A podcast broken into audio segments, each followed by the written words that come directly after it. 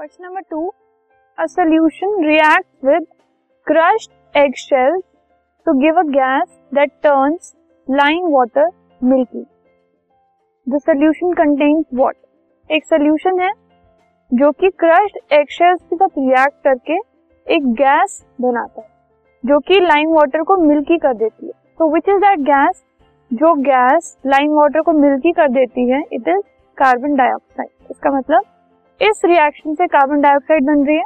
तो हमें ये बताना है कि इस सोल्यूशन में, इस रिएक्शन में जो ये सोल्यूशन है, उसमें क्या चीज़ है? ठीक है? तो अगर हम क्रश्ड एगशेल्स की बात कर रहे हैं तो उसमें अगर हम देखें, कोई एसिड ऐसा होना चाहिए जो उसके साथ रिएक्ट करके कार्बन डाइऑक्साइड फॉर्म कर रहा है। So N A C L H C L L I C L और के सी एल इन चारों में से H C L is the only acid तो इसलिए हम ये कह सकते हैं कि H C L that is B option है जो इस सोल्यूशन में कंटेन्ड uh, है जिसकी वजह से कार्बन डाइऑक्साइड गैस प्रोड्यूस हो रही है।